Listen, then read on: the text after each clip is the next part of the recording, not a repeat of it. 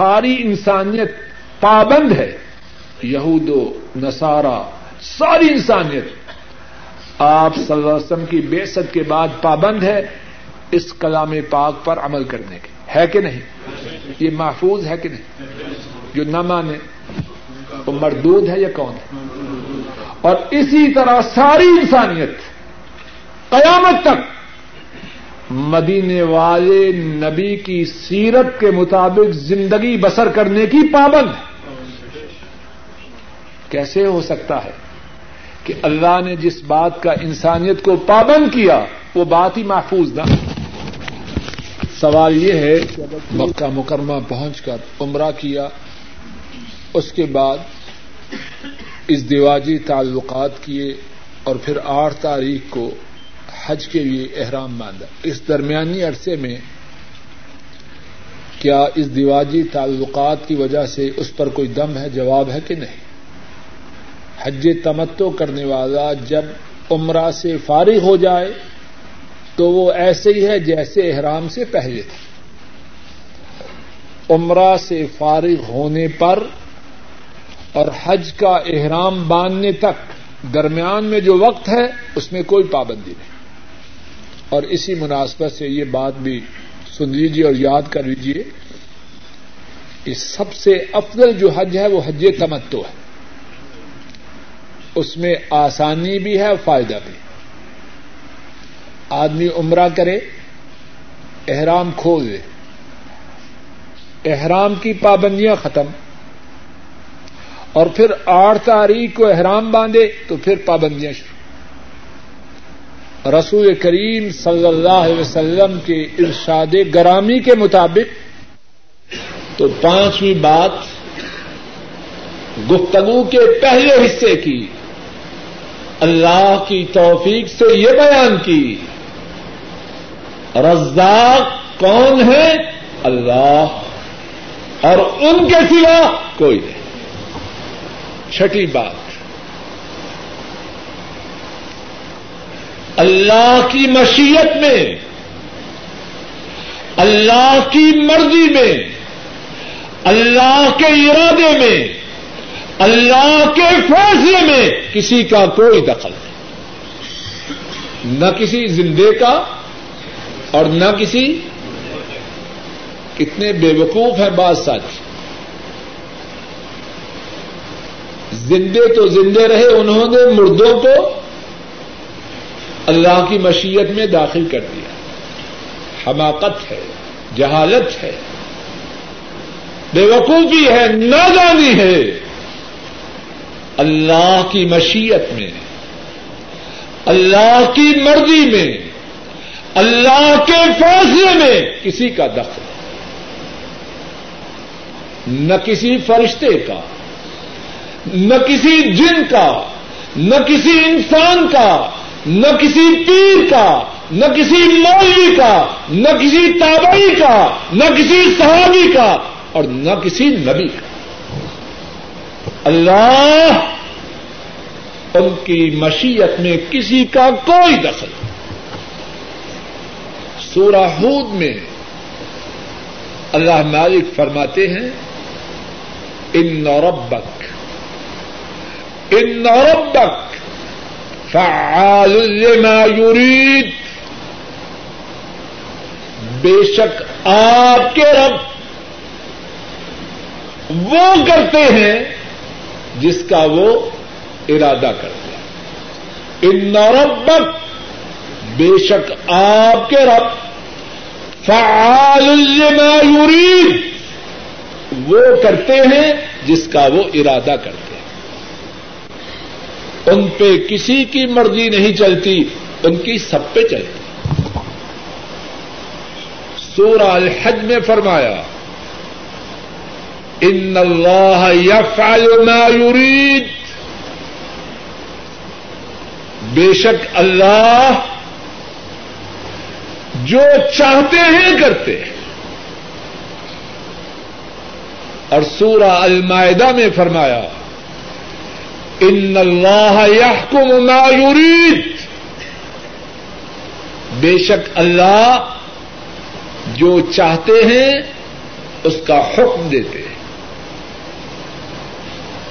اپنے حکم میں، اپنے افعال میں اللہ کسی کے پابند نہیں۔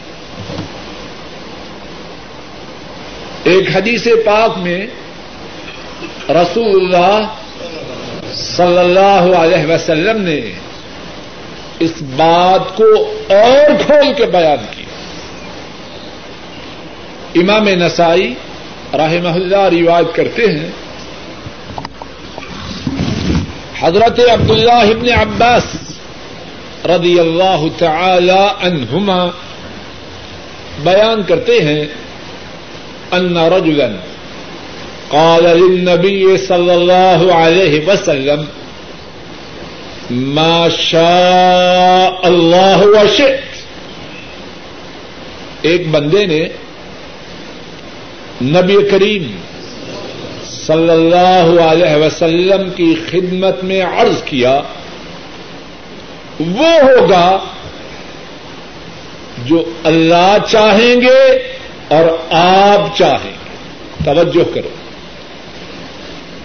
کیا کہا؟ سب بولو وہ ہوگا جو اللہ چاہیں گے اور آپ چاہیں۔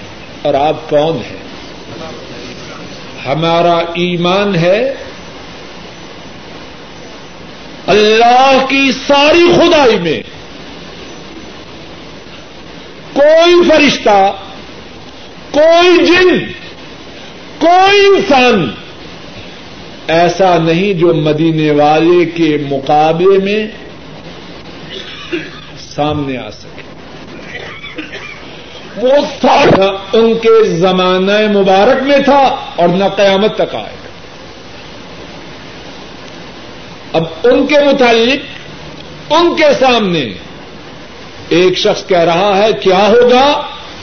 وہ ہوگا جو اللہ چاہیں گے اور آپ چاہیں۔ کیا فرمایا؟ اجعلتنی واللہ ندا۔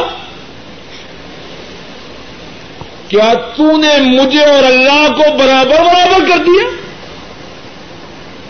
تو نے مجھے اللہ کا شریک بنا دیا؟ بل ما شاء اللہ وحدہ۔ بلکہ وہ ہوگا جو کون چاہے گا۔ بے وقوف لوگ انہوں نے کیا کیا اشعار بنا رکھے۔ اللہ کا پکڑا چھڑائے کون؟ اور محمد کا پکڑا کوئی؟ صلی اللہ علیہ وسلم۔ یہ بات اسلام کے مطابق ہے۔ اور کوئی کہے تو کہتے ہیں، دیکھو یہی گستاخ ہے، پہچانو اس کو۔ سنیے کبھی آپ نے بات ذکر ہے؟ اب نبی کریم سسم خود کیا سمجھا رہے کوئی معاذ اللہ ڈرامہ تو نہیں؟ کہ حقیقت کچھ اور اور سمجھائیں کچھ ایسا ہو سکتا ہے؟ فرمایا، بل ما شاء اللہ وحدہ۔ تو نے مجھے اللہ کا شریک بنا دیا، بلکہ وہ ہوگا۔ جو تنہا اللہ چاہے اور وہ بات ہو جائے۔ سورہ یاسین میں ارشاد فرمایا، انما امرہ انما امرہ، اذا اراد شيئا ان يقول له كن فيكون بے شک اللہ کا امر۔ اللہ کا آرڈر تو یہ ہے۔ اللہ کے ہاں ضابط تو یہ ہے۔ جب کسی چیز کا ارادہ فرمائے حکم دے کن۔ دو حرف ہیں۔ ایک لفظ کن۔ کیا ہو؟ فیقون جس کو حکم دے، وہ ہو جائے۔ لوگوں غور کرو۔ تو ہماری سمجھ میں بات کیوں نہیں آتی؟ اپنے گاؤں میں، دیہات میں، شہر میں دوستی بنانی ہو تو کس سے بناتے؟ کمزور سے؟ بولو۔ ڈھونڈ کے کس سے بناتے ہیں دوستی؟ کمزور کو تو دیکھنا پسند نہیں کرتے۔ سامنے سے آ رہا ہو، اس طرح منہ پھیر لیتے ہیں سلام بھی نہ کہنی پڑے۔ منہ تھک جائے گا۔ اور جو طاقتور ہے، شاہی صاحب ساما رکھے میں تو آپ کو دیکھنے کے لیے بہت مشتاق تھا۔ آپ ہی کا ذکر خیر کر رہا تھا۔ اور انتظار کرتے رہتے ہیں، اس کے گھر میں ماتم ہو تاکہ جانے کا موقع ملے۔ طاقتور سے لوگ دوستی بناتے ہیں کہ نہیں؟ ذلیل ہو کے بھی اس سے تعلق قائم کرتے ہیں۔ ایسے ہے کہ نہیں؟ اے بے وقوف انسان، ساری قوتوں کا مالک کون ہے؟ سب بولو ساری طاقتوں کا مالک کون ہے؟ اتنے طاقتور رب۔ کن کہیں، جس کو کہیں ہو جائے، جو ان سے توڑے اس سے بڑا گدا کوئی ہو سکتا؟ وہ اپنے تو کتنا مہذب، کتنا عقل مند کتنا سمجھدار سمجھے، اس سے بڑا جانور کوئی ہو سکتا؟ اتنے طاقتور مالک سے توڑے۔ آدمی سودا کرے تو نفے کا کرے۔ ہاں کوئی لائے ایسا جو ان سے طاقتور ہو؟ کہ ان کو چھوڑ کر اس سے تعلق جوڑا جائے جب ان سے طاقتور کوئی نہیں، بلکہ ان ایسا طاقتور بھی کوئی نہیں، بلکہ ان کے مقابلے میں ہے ہی کوئی نہیں۔ تو آدمی ان کو چھوڑ کر کس کی طرف جائے ہے تو جانے میں عقل، سب بولو۔ پیچھے سے آواز نہیں آ رہی، شاید کچھ شک ہے۔ ہے تو اس میں۔ جس نے یہ تین بڑے گناہ کرنے کے بعد تین کام کیے۔ توبہ کی، ایمان لے آیا اور اچھا عمل کیا۔ اللہ اس کی برائیوں کو نیکیوں سے بدل دیتے اور اللہ معاف کرنے والے مہربان۔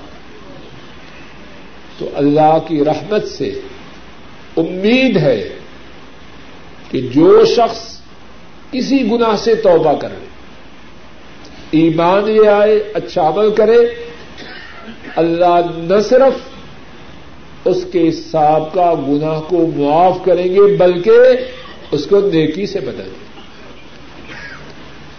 لیکن بات یاد رکھنے کی یہ ہے کہ توبہ کیا ہے؟ بہت سے ساتھی توبہ کا معنی یہ سمجھتے ہیں کہ زبان سے کہا اللہ معاف کرے اور بات ختم ہوگی نہیں۔ توبہ کے لیے تین شرطیں ہیں۔ نمبر ایک، جو گناہ کر رہا ہے وہ چھوڑ دے۔ نمبر ایک یہ۔ حرام کمائی کمانے میں مشغول تھا وہ چھوڑ دے۔ اسی طرح جتنے گنا جو گنا کر رہا تھا جس سے توبہ کرنا چاہتا ہے، پہلی بات کیا سب بولو۔ سب بولو۔ ایک شخص داڑھی مڈا رہا ہے۔ حرام ہے۔ اب توبہ کرنا چاہتا ہے، کیا کرے؟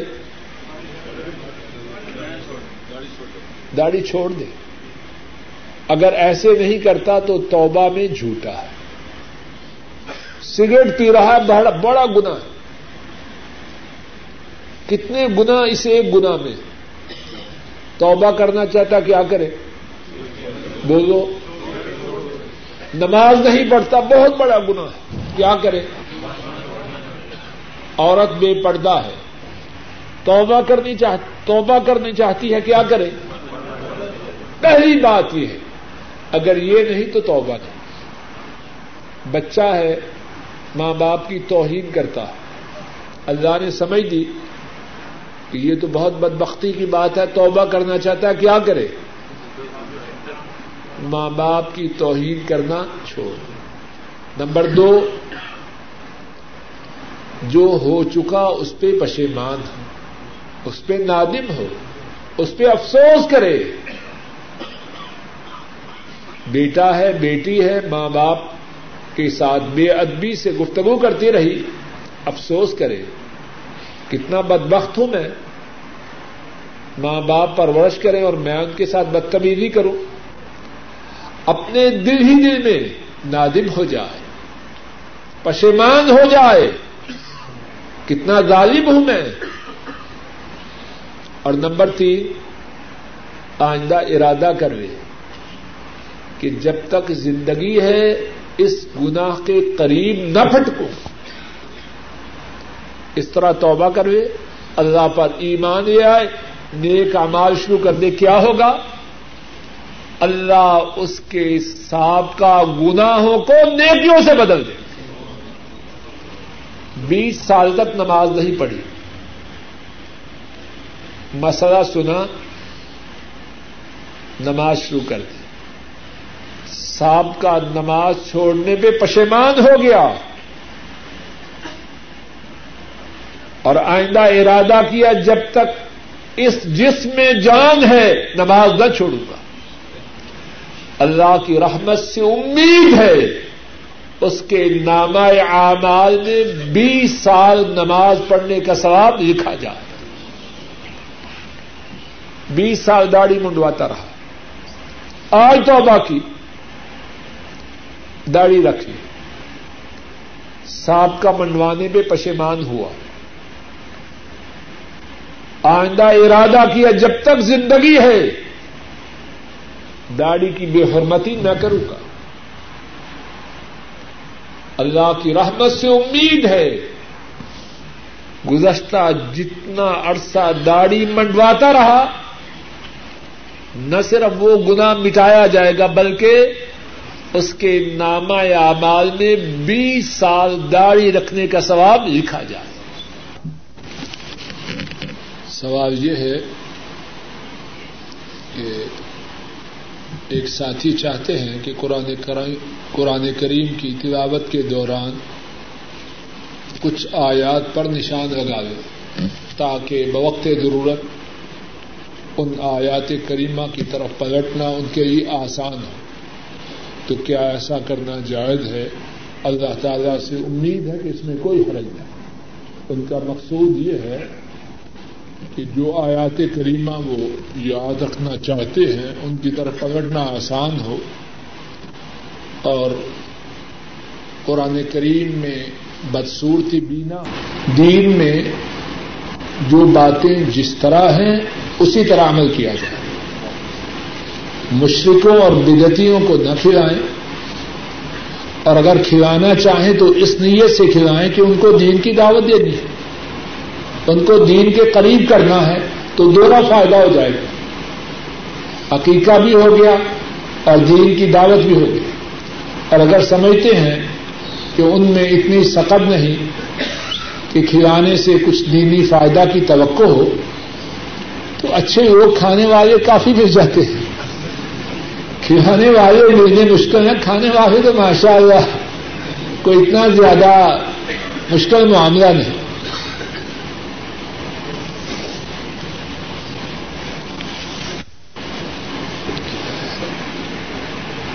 نماز کے متعلق اگر کسی مسجد میں تاخیر سے نماز ہو، جس طرح کہ پاکستان میں بعض مساجد میں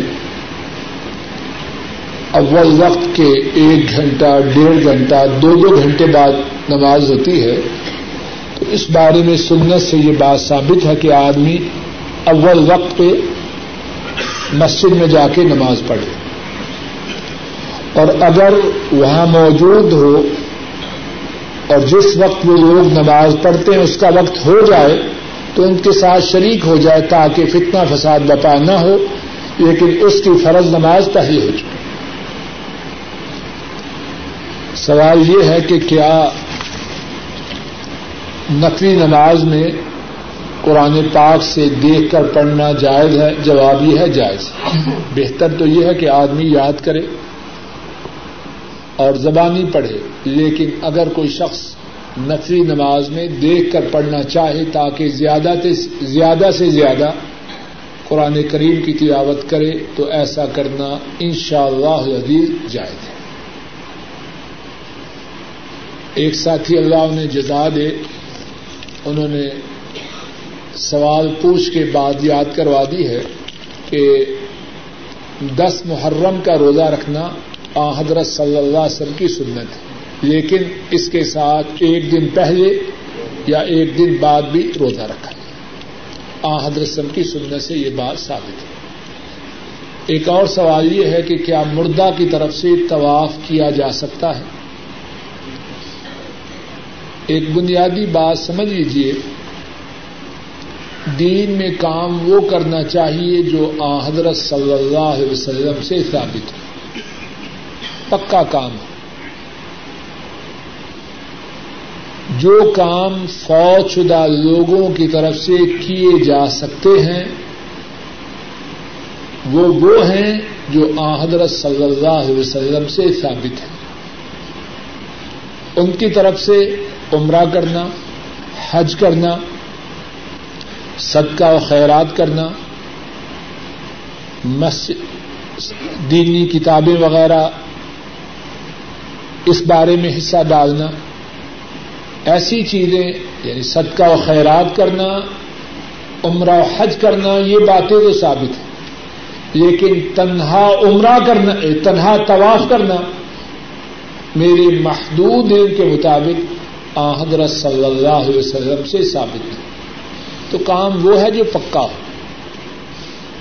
کچے کام سے کیا فائدہ اور کہیں ایسا نہ ہو کہ بجائے فائدہ کے اٹا نقصان ہو جائے کہ دین میں اپنی مرضی سے وہ کام کیا جو آ حضرت صلی اللہ علیہ وسلم سے ثابت ایک ساتھی نے اپنی نانی کا دودھ پیا۔ اب ان کے ماموں کی جو بیٹی ہے، کیا اس سے اس ساتھی کا نکاح ہو سکتا ہے کہ نہیں؟ جواب یہ ہے کہ یہ ساتھی اپنے ماموں کے رضائی بھائی سوال سمجھ میں آگے کہ نہیں؟ ایک شخص نے اپنی نانی کا دودھ پیا۔ اب نانی کے جتنے بیٹے ہیں اور جتنی بیٹیاں ہیں، وہ اس کے ماموں اور خالائیں بھی ہیں اور اس کے بہن بھائی بھی ہیں۔ اب ان ماموں اور خالاؤں کی جتنی اولاد ہے، وہ ماموں کے بیٹوں اور بیٹیوں کا چچا ہے اور خالاؤں کی بیٹیوں اور بیٹیوں کا، تو نہ ماموں سے نکاح ہو سکتا ہے، نہ چچا سے ہو سکتا ہے۔ لیکن اس کا جو دوسرا بھائی ہے، جس نے اپنی نانی کا دودھ نہیں پیا، اس کا نکاح اپنے ماموں کی بیٹیوں سے، اپنی خالاؤں کی بیٹیوں سے ہو سکتا ہے، کیونکہ وہ اس کے صرف ماموں اور خالائیں ہیں، یہ ان کا بھائی ہے واضح بات ہے۔ سوال یہ ہے کہ اگر کوئی شخص اپنی نابالغ بیٹی کا نکاح کر کے رخصتی کر دے، تو کیا ایسا کرنا درست ہے کہ نہیں؟ جواب یہ ایسا کرنے میں کوئی حرض نہیں۔ بلوغت سے پہلے بچی کی شادی کرنا شرعن درست ہے۔ ایک ساتھی نے سوال کیا ہے کہ کعبہ شریف سے نکلتے وقت آخری دن الٹے قدم جانا تاکہ کعبہ شریف کی بے حرمتی نہ ہو جائے، اس کا شرع حکم کیا ہے؟ کوئی میرے اس بھائی سے پوچھے کہ اتنے دن جو کعبہ کی طرف پشت کر کے باہر نکلتے رہے ہو، اس سے کیا کعبہ شریف کی بے حرمتی ہوئی ہے کہ نہیں؟ پانچ دن، دس دن، بیس دن، جتنے دن رہے، کعبہ شریف کی طرف پشت کر کے نکلتے رہے۔ اب آخری دن کیا ہو گیا؟ ذرا عقل تو کرے انسان۔ اور پھر اس سے بڑی بات یہ ہے کہ ہمارا یہ ایمان ہے کہ ہم سب سے کعبہ شریف کی سب سے زیادہ عزت کرنے والے کون ہیں؟ نبی کریم صلی اللہ علیہ وسلم۔ جب وہ کعبہ سے طواف ودا کر کے روانہ ہوئے تو کیا الٹے قدم گئے یا سیدھے قدم؟ اگر وہ الٹے قدم نہیں گے تو کوئی کیا بدبخت اس بات کا تصور کر سکتا ہے کہ اس کے سینے میں اللہ کے نبی سے زیادہ کعبہ کی عزت ہے۔ جو ایسا تصور کرے وہ بدبخت ہے۔ اور اس بات کو ہمیشہ یاد رکھیے، دین میں بات وہ ہے جو قرآن کریم میں ہے یا سنت پاک میں۔ جو بات ان سے باہر ہے تو دین کی نہیں، وہ کچھ اور بات۔ آ، حضرت صلی اللہ علیہ وسلم سے ایسا کرنا قطعا ثابت۔ اور اس کے ساتھ دوسری بات۔ کہتے ہیں جی بعض لوگ بزرگوں کی قبر پہ جاتے ہیں، وہاں بھی الٹے قدم آتے ہیں۔ اللہ تعالی ہدایت دے۔ اور کیا کہہ سکتے ہیں؟ جہالت کی بات۔ کتاب و سنت سے اس بات کا کوئی تعلق نہیں۔ سوال کا جواب یہ ہے، جس شخص نے پوچھا ہے کہ گھر والوں سے صحبت کے بعد دونوں پر غسل واجب ہے۔ اور غسل کے واجب ہونے کے لیے بالغ ہونا شرط نہیں۔ جب میاں بیوی میں اس دیواجی تعلقات ہوں تو اس کے بعد غسل کرنا لازم ہے۔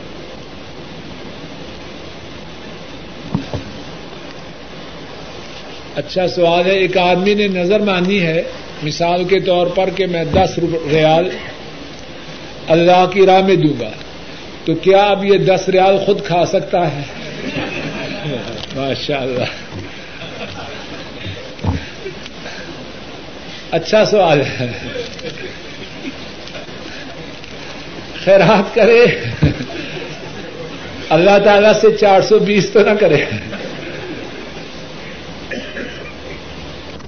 سوال یہ ہے کہ فوت ہونے کے تیسرے ساتویں اور دسویں دن بعد کافی کاروائیاں ہوتی ہیں۔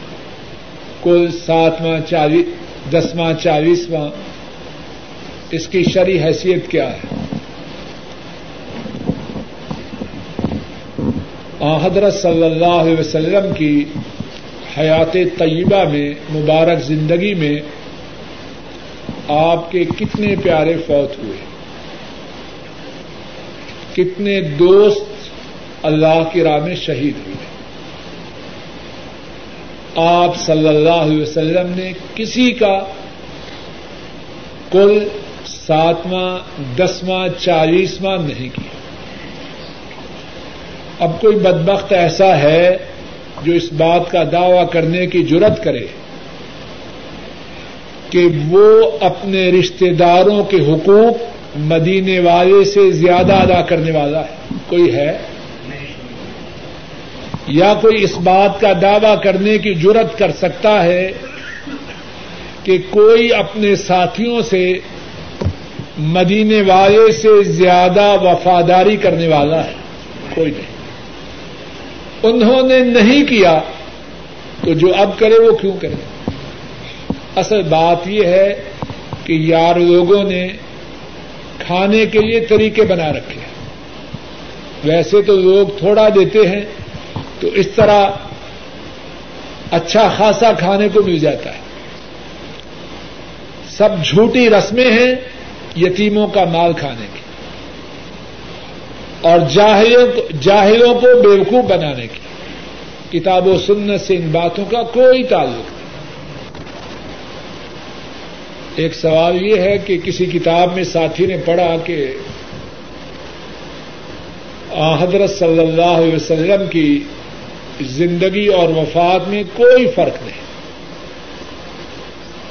اور نبی کریم صلی اللہ علیہ وسلم ہمارے دلوں کے حال کو جاننے والے ہیں۔ اور ان سے جو مانگو وہ ملتا ہے۔ کتاب و سنت کے مخالف سب باتیں۔ نبی کریم صلی اللہ علیہ وسلم مسجد نبی کے پڑوس میں اپنے حجرہ مبارک میں مدفون ہے حضرت صلی اللہ علیہ وسلم مسجد سے دور تھے۔ مسجد میں موجود نہ تھے۔ حضرت ابو بک رضی اللہ تعالی آپ کے مسئلے پہ جماعت کرواتے۔ آپ گھر میں تھے۔ بیماری کی وجہ سے نہ آ سکتے۔ طبیعت درست ہوئی تو آپ تشریف لے آئے۔ حضرت ابو بک رضی اللہ تعالی عنہ، ان میں یہ جرت نہ رہی کہ جماعت کروانا جاری رکھ سکے۔ پیچھے ہٹ گئے۔ کہ کیسے ممکن ہے کہ اللہ کے نبی موجود ہو اور میں جماعت کرواؤں؟ تو جب زندگی اور موت میں فرق نہیں، تو آپ کے بعد حضرات صحابہ جماعت کرواتے رہے کہ نہیں؟ کیسی بات امت پر کتنی کتنی مصیبتیں آئیں۔ جب آپ سم دنیا میں موجود تھے، ساتھیوں پر کسی مصیبت کے آنے کے وقت خاموش بیٹھے رہتے ضرورت نہ رہی کہ جماعت کروانا جاری رکھ سکے۔ پیچھے ہٹ گئے کہ کیسے ممکن ہے کہ اللہ کے نبی موجود ہوں اور میں جماعت کرواؤں۔ تو جب زندگی اور موت میں فرق نہیں، تو آپ کے بعد حضرات صحابہ جماعت کرواتے رہے کہ نہیں؟ کیسی بات؟ امت پر کتنی کتنی مصیبتیں آئیں۔ جب آپ سم دنیا میں موجود تھے، ساتھیوں پر کسی مصیبت کے آنے کے وقت خاموش بیٹھے رہتے؟ ایک دفعہ رات کو مدینہ میں یہ شور ہوا کہ کچھ لوگ حملہ آور ہوئے۔ لوگ گھروں سے نکلے تو کیا دیکھتے ہیں؟ رسول کریم صلی اللہ علیہ وسلم گھوڑے پر سوار، دور سے گوڑا دوڑاتے ہوئے واپس آ رہے۔ اور گھوڑے کے اوپر زین بھی نہیں، گھوڑے کی ننگی پیٹ پر سوار واپس آ رہے اور فرما رہے ہیں لوگوں ڈرو نہیں، کوئی بات نہیں، میں پتا کر بھی آیا۔ لوگوں کے آگاہ ہونے سے پہلے خطرہ کے شروع ہوتے ہی بھاگ کے جاتے ہیں، خبر لے کے آتے ہیں۔ امت پہ کتنی مصیبتیں آئی آئی کہ نہیں؟ حضرت عثمان رضی اللہ تعالی ان ان کی شہادت کوئی چھوٹی بات ہے؟ اگر زندگی اور موت میں کوئی فرق نہیں تھا تو نبی کریم سسٹم باہر آئے۔ جہالت کی باتیں، کتاب و سنت سے ان باتوں کا کوئی تعلق نہیں۔ آپ جب فوت ہوئے تو حضرت ابو بک رضی اللہ تعالی عنہ، انہوں نے خطبہ ارشاد فرمایا۔ من كان يعبد محمدا فإن محمدا قد مات، صلی اللہ علیہ وسلم۔ ومن كان يعبد الله فإن الله حي لا يموت. لوگوں جو محمد صلی اللہ علیہ وسلم کی عبادت کرتا تھا، وہ سن لے کہ محمد صلی اللہ علیہ وسلم فوت ہو چکے ہیں۔ اور جو اللہ کی عبادت کرتا ہے، اللہ زندہ ہے اور کبھی نہ مریں گے۔ اور پھر جو علم غیب کی بات ہے،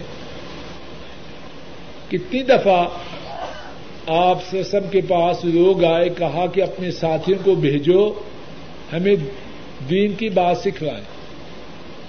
آپ نے بھیج دیا، کیا کرتے ہیں؟ دھوکے سے ان کو قتل کر دیتے ہیں۔ اگر آپ کو خبر ہوتی کہ یہ میرے ساتھیوں کو لے جا کر قتل کر دیں گے، تو معاذ اللہ معاذ اللہ معاذ اللہ۔ آپ پہ تہمت آئے گی کہ نہیں؟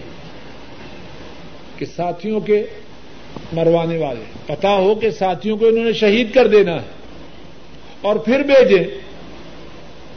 تو با وفا ہوں گے یا معاذ اللہ بے وفا ہوں گے؟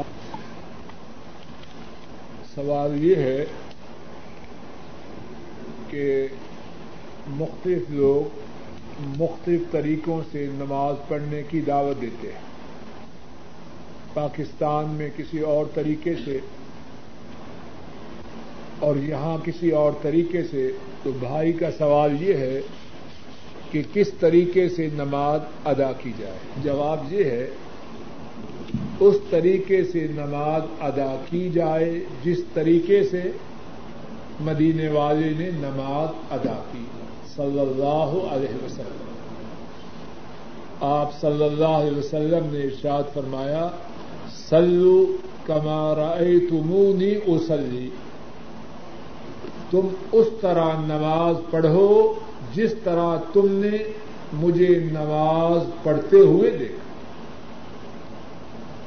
اور حضرات آئمہ نے اللہ کی ان پر تعداد رحمتیں ہوں، انہوں نے بھی اس بات کی تاکید کی کہ جو بات حضرت صلی اللہ علیہ وسلم کی مل جائے، ہماری بات کو چھوڑ دو اور اس بات کو یہ تو مسلمان کو چاہیے کہ جب بھی سوال کرے تو یہ کرے، آ حضرت صلی اللہ علیہ وسلم کی نماز کیسے تھی؟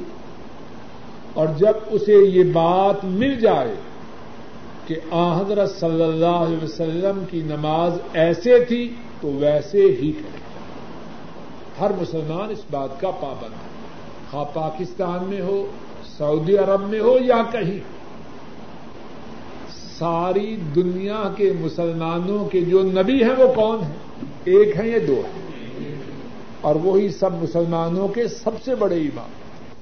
ایک ساتھی نے بڑا اچھا سوال کیا ہے، اللہ اس پر رحم کرے۔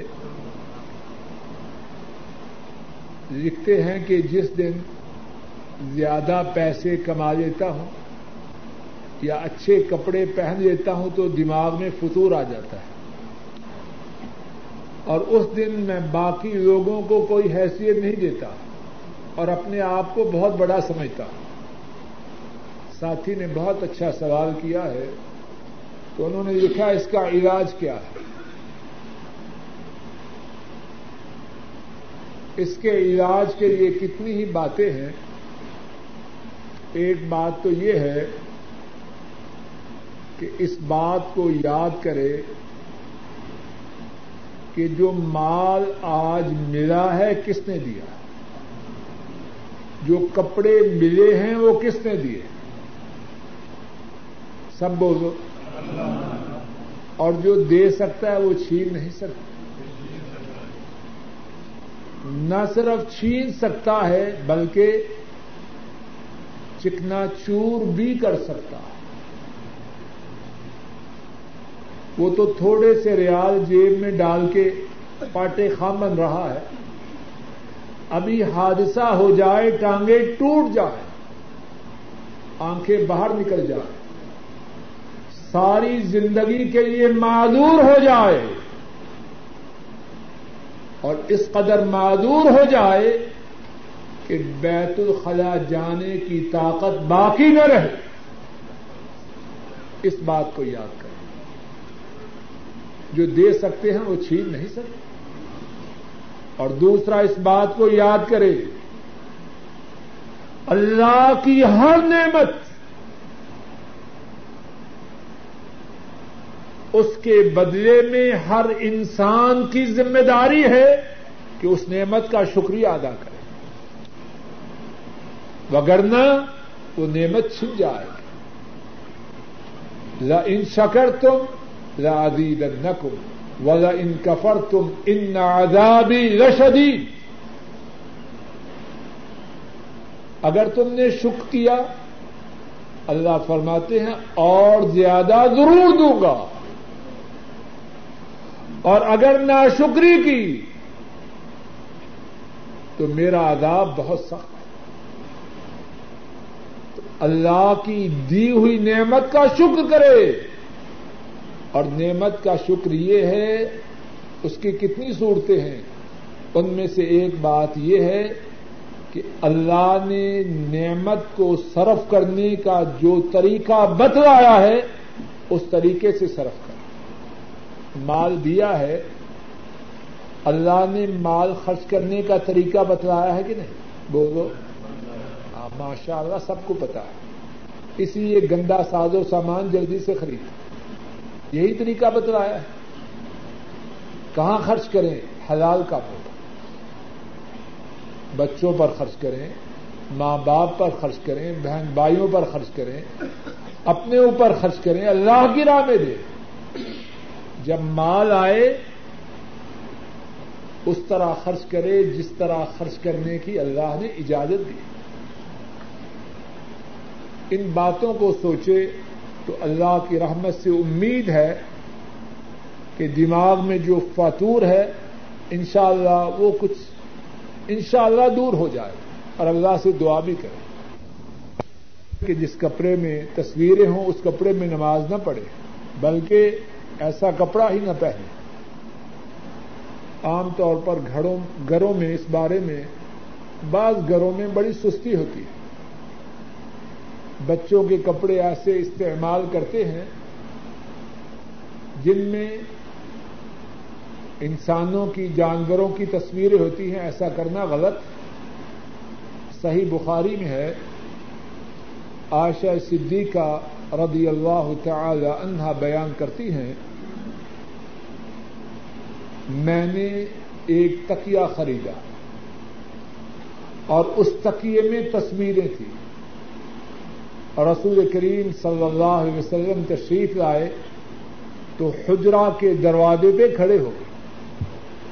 اندر داخل نہیں ہوئے۔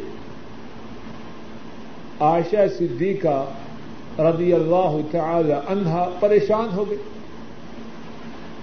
سمجھ گئی کہ اللہ کے نبی صلی اللہ علیہ وسلم ناراض ہونے کی وجہ سے حجرے کے اندر تشریف نہیں لا رہے۔ فوراً عرض کیا اطوب اتوب اللہ ماذا ازنت میں اللہ سے اپنے گناہ کی توبہ طلب کرتی ہوں۔ مجھے بتلائیے میں نے کیا گناہ کیا ہے؟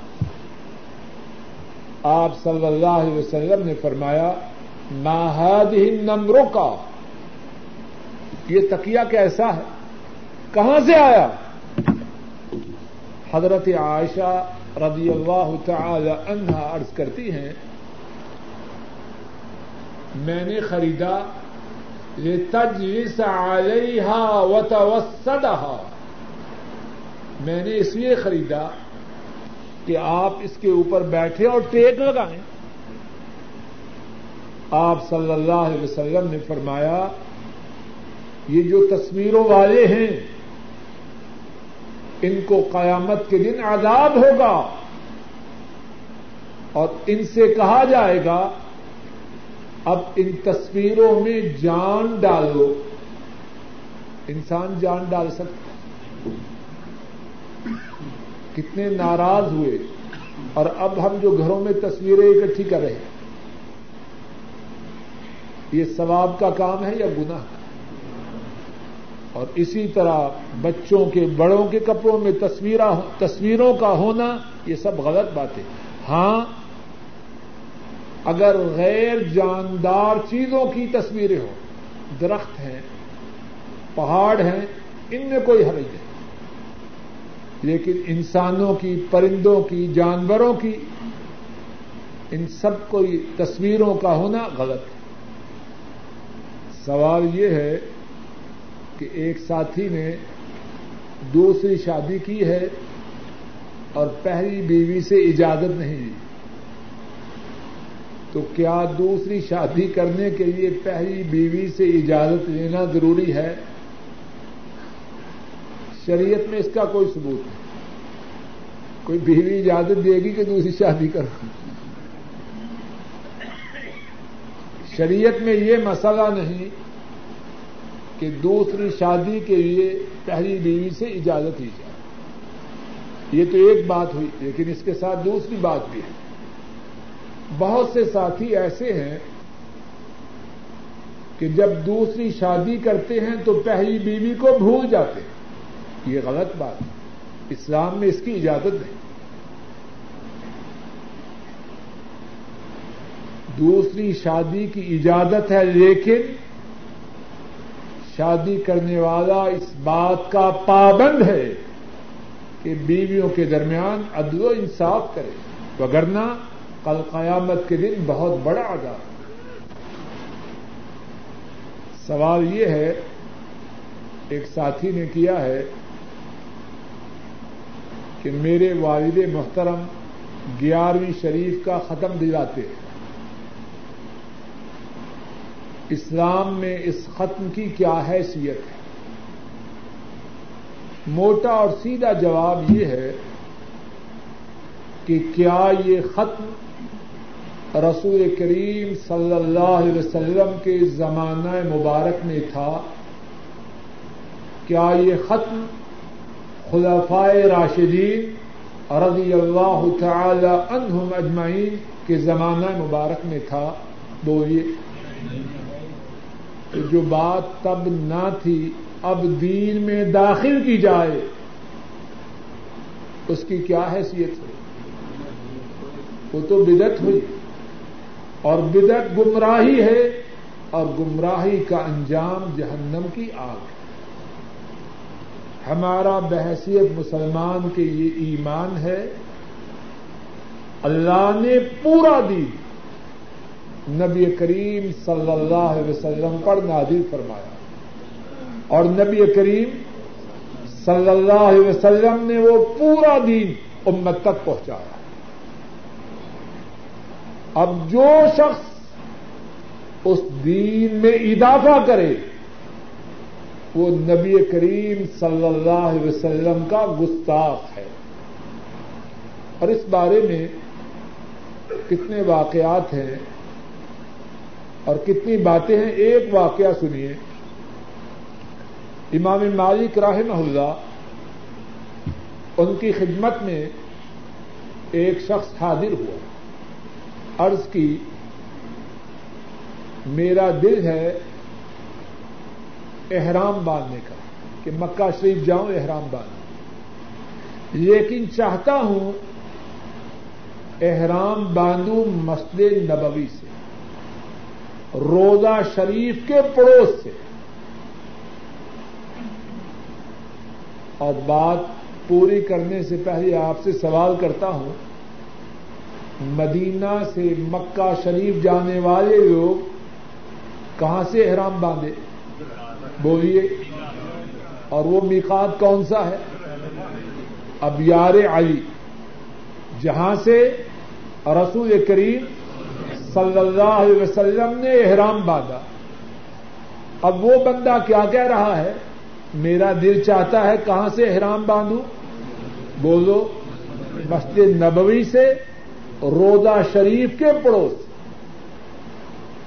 اور مسجد نبوی اب یار علی رضی اللہ تعالی عنہ سے چند میل پہلے، غالباً سات میل۔ اس کے بعد اب یار علی آتا۔ امام مالک فرماتے ہیں، لا تفعل۔ ایسے نہ کرنا۔ انی اخشا علی کا فتنہ۔ مجھے ڈر ہے کہ تجھ پر اللہ کا عذاب آ جائے۔ وہ شخص جواب میں کہتا ہے وہ ایو فتنا دن فی ہادا انما ہی ام یالن حضرت، اس میں اللہ کے عذاب کی کون سی بات ہے؟ چند میل کا تو فرق ہے، کوئی لمبا چوڑا فرق تو نہیں۔ جو ساتھی مدینہ طیبہ سے مکہ شریف گئے ان کو خبر ہے کہ نہیں؟ تھوڑا سا فرق گاڑی میں چند منٹ میں آدمی وہاں پہنچ جاتا ہے۔ وہ آدمی کہنے لگا، اس میں اللہ کے عذاب کی کیا بات ہے؟ چند میل کا فاصلہ ہے۔ اور میں فاصلہ میں کمی نہیں کر رہا، زیادتی کر رہا نیکیاں زیادہ ہونی چاہیے یا تھوڑی ہونی چاہیے؟ بظاہر تو یہی ہے کہ نیکیاں زیادہ ہو امام مالک فرمانے لگے اس سے بڑی اللہ کے عذاب کو دعوت دینے والی بات کون سی ہو سکتی ہے کہ تو اپنے خیال میں ایک ایسی نیکی کر رہا ہے کہ تو سمجھ رہا ہے اس نیکی کے کرنے میں تو مدینے والے پر سبقت لے گیا۔ انہوں نے تو تھوڑی نیکی کی۔ کہ اب یار علی سے احرام باندھا اب تو زیادہ نیکی کر کے مسجد نبی سے احرام باندھ رہا ہے اور تیرا یہ سمجھنا اللہ کے نبی کی شان میں گستاخی ہے۔ جو یہ سمجھے کہ وہ ان سے آگے بڑھ رہا ہے، وہ گستاخ ہے یا با ادب ہے؟ وہ رحمت کا مستحق ہے یا اللہ کے عذاب کا؟ اب گیارہویں شریف اگر دین کا حصہ ہے، اللہ کے نبی نے نہ دی، صلی اللہ علیہ وسلم، حضرات صحابہ نے نہ دی، تو اب جو دینے والا ہے، وہ معاذ اللہ ان سے آگے بڑھ رہا اور جو ان سے آگے بڑھنے کا خیال کرے، وہ گستاخ ہے یا با ادب ہے؟ اور جو گستاخ ہے وہ اللہ کے عذاب کو دعوت دیتا ہے کہ نہیں؟ اللہ اس سے محفوظ رکھے۔ سوال یہ ہے کہ اگر کوئی شخص قرآن پاک پڑھتے ہوئے درمیان میں چائے پی لے، تو کیا کلی کرنا ضروری ہے؟ جواب یہ ہے کہ نہیں۔ کسی شخص نے یہ نظر مانی کہ اگر اللہ پاک نے میرا یہ کام کر دیا تو میں اللہ کے نام پر یہ دوں گا۔ اللہ نے وہ کام کر دیا، اب وہ چیز وہ خود کھا سکتا ہے۔ ماشاء اللہ اچھا خاصا کوئی سمجھدار ساتھی ہے۔ یعنی اللہ سے دھوکہ کرنا چاہتا ہے۔ اللہ کے نام پر جو نظر مانی ہے، وہ غریبوں، فقیروں، مسکینوں کو دے۔ اور اللہ سے بہت زیادہ اجر و ثواب ملنے کی توقع رکھے۔ سوال یہ ہے کہ گھر میں کسی گھر میں چھ عورتیں اور پانچ مرد ہیں، تو اس گھر کے لیے کتنی قربانی کرنا ضروری ہے؟ جواب یہ ہے کہ سارے گھر والے کی طرف، گھر والوں کی طرف سے ایک کنبے کی طرف سے ایک قربانی کافی ہے۔ سارے کنبے کی طرف سے ایک قربانی کافی ہے۔ اگر کوئی اللہ کی رضا کے حصول کے لیے اور اخلاص سے ایک سے زیادہ قربانیاں کرنا چاہے تو اس کو اجازت ہے۔ لیکن ایک قربانی سارے کنبے کی طرف سے انشاءاللہ اللہ کافی ہے۔ جمعہ کا خطبہ کیا عربی زبان میں ہونا لازم ہے یا دوسری زبان میں ہو سکتا ہے؟ انشاءاللہ اللہ ارادہ ہے کہ کسی نشست میں یا ایک سے زیادہ نشست میں جمعہ کے مسائل تفصیل سے بیان کیے جائیں۔ اللہ رب العزت اپنے فضل و کرم سے موقع نصیب فرمائے۔ اس سوال کا مختصر جواب یہ ہے کہ نبی کریم صلی اللہ علیہ وسلم خطبہ میں حضرات صحابہ کو وعد و نصیحت کرتے، سمجھاتے۔ اب اگر اردو بولنے والے یا پشتو بولنے والے یا پنجابی بولنے والے ہیں، اگر خطیب صاحب عربی میں بات کہیں گے تو ان کے پلے کیا پڑے گا؟ بہت بڑا خسارہ ہے۔ یہ بات درست نہیں اس زبان میں خطبہ ہونا چاہیے جس زبان میں لوگ واض و نصیحت سمجھے اب میں عربی میں بات کروں تو ماشاء اللہ کتنی بات سمجھیں گے آپ۔ کون کون سمجھیں گے ہاتھ کھڑا کریں تو اب جو جب مسجد میں آپ جمعہ کے لیے جاتے ہیں تو اس وقت آپ عربی دان بن جاتے ہیں۔ جہاں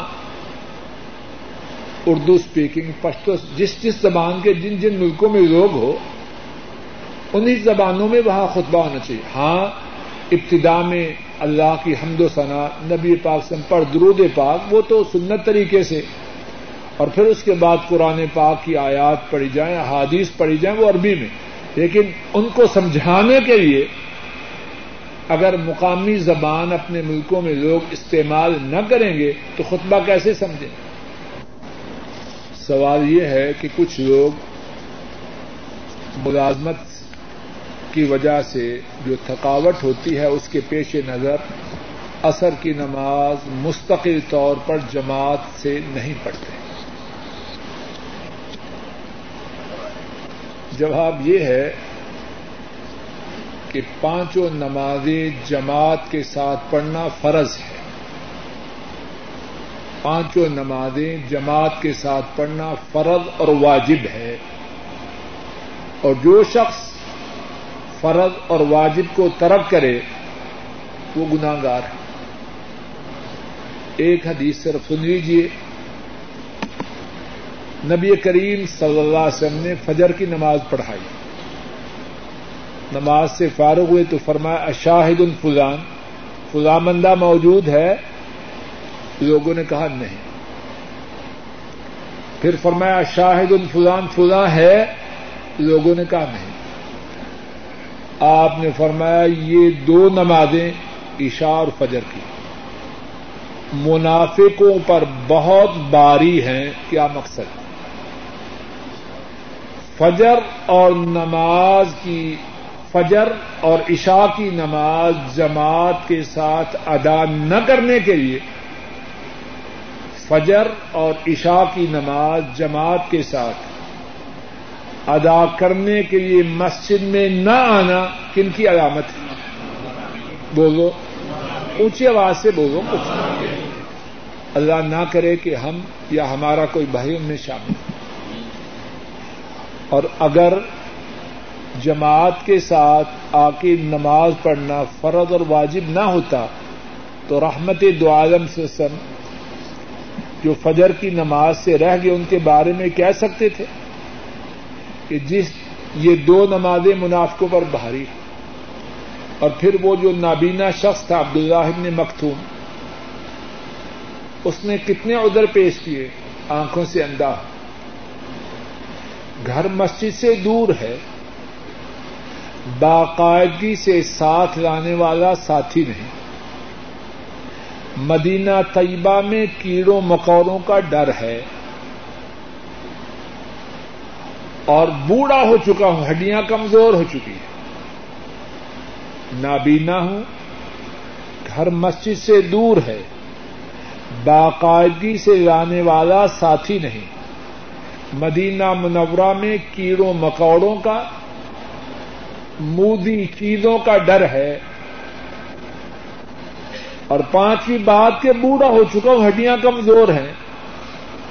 کیا مجھے اجازت ہے کہ فرض نماز اپنے گھر میں پڑھ لیا کروں؟ آپ نے فرمایا ٹھیک ہے۔ واپس گیا تو فرمایا ادھر آؤ۔ فرمایا اذان سنتے ہو عرض کی سنتا ہوں۔ فرمایا، لا اجد کا رخصہ۔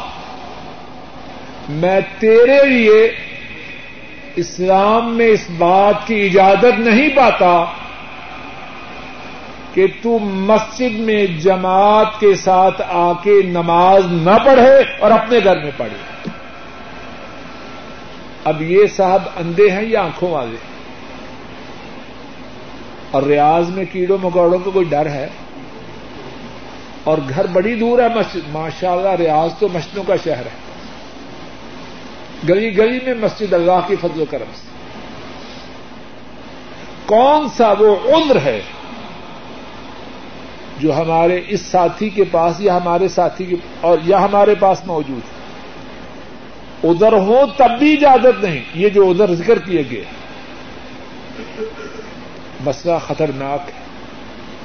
پوری کوشش کریں اور اللہ سے دعا بھی کریں کہ یا اللہ ہماری کوئی نماز جماعت کے ساتھ رہ نہ جائے۔ بہت بڑے گناہ کی بات۔ ایک سوال یہ ہے کہ وفات کے موقع پر لوگ کھانا تیار کرتے ہیں اور پھر آنے والوں کو کھلایا جاتا ہے۔ اور شاید معلوم نہیں کہ سب علاقوں میں، پنجاب میں جو بات رائج ہے وہ یہ ہے کہ جن بچاروں نے بیٹی دی ہے، اب اس گھر کا کوئی مر گیا تو کھانا بھی دے۔ بیٹی بیٹوں والی، پوتوں والی، نواسی والی ہو جائے تب بھی اس بیٹی کے جو دادی بن چکی ہے اس کے بھائی یا رشتے دار کھانا لے کے آئے۔ اسلام میں اس بات کا قطعا کوئی ثبوت اور دوسری بات یہ ہے کہ میت کے گھر سے کھانا کھانا حرام ہے۔ ہاں جو باہر سے آئے ہیں، دوسرے شہروں سے لوگ آئے ہیں، مہمان، وہ کھانا کھا سکتے ہیں۔ اور ان کے کھانے کا بھی کوئی پڑوسی کو رشتے دار بندوبست کر دے۔ لیکن محلے والے جو میت کے گھر مل کے کھانا کھاتے ہیں، اسلام میں اس کی اجازت ہے۔ اور دوسرا سوال یہ ہے کہ جہاں وفات ہو، وہاں عورتیں نوحہ کرتی ہیں۔ تو آج ساتھی نے پوچھا ہے کہ میری بیوی ایسی جگہ جائے کہ نہ جائے؟ اور انہوں نے ساتھی نے لکھا کہ میری بیوی نوحہ نہیں کرتی۔ تو جواب یہ ہے کہ ان کی بیوی باپردہ حالت میں جائے اور نوحہ کرنے والی عورتوں کو اس بری عادت سے روکے۔ یعنی اس غرض سے جائے کہ تعزیت بھی کروں گی اور اس بری بات سے روکنے کی کوشش بھی کروں۔ گی دعا سے پہلے جو حمد و ثنا ہے، ایک ساتھی نے سوال کیا ہے کہ اس کا کیا مقصد ہے؟ تو اس سے مراد یہ ہے کہ اللہ کی تعریف کی جائے۔ سورہ الفاتحہ پڑھی جائے کہ اس میں اللہ کی تعریف ہے سبحان اللہ الحمد للہ اللہ اللہ اکبر۔ یعنی وہ کلمات جن میں اللہ مالک کی تعریف ہے، وہ پڑھیے۔ غسل کرنے کا مصنون طریقہ یہ ہے کہ آدمی پہلے جہاں نجاست ہو اس کو صاف کرے، استنجا کرے، پھر وضو کرے۔ اور اگر غسل جنابت ہو تو پاؤں نہ دھوئے، باقی سارا وضو کرے۔ اور اگر غسل جنابت نہ ہو، ویسے غسل ہو تو پاؤں بھی دھوئے۔ اب جب غسل کر لے، تو اس کے بعد دوبارہ وضو کی ضرورت نہیں۔ ہاں اگر دوران غسل شرمگاہ کو ہاتھ لگے یا شرمگاہ سے پیشاب کے قطرے نکلیں تو پھر وضو ہے، وگرنہ غسل سے پہلے کا وضو کافی۔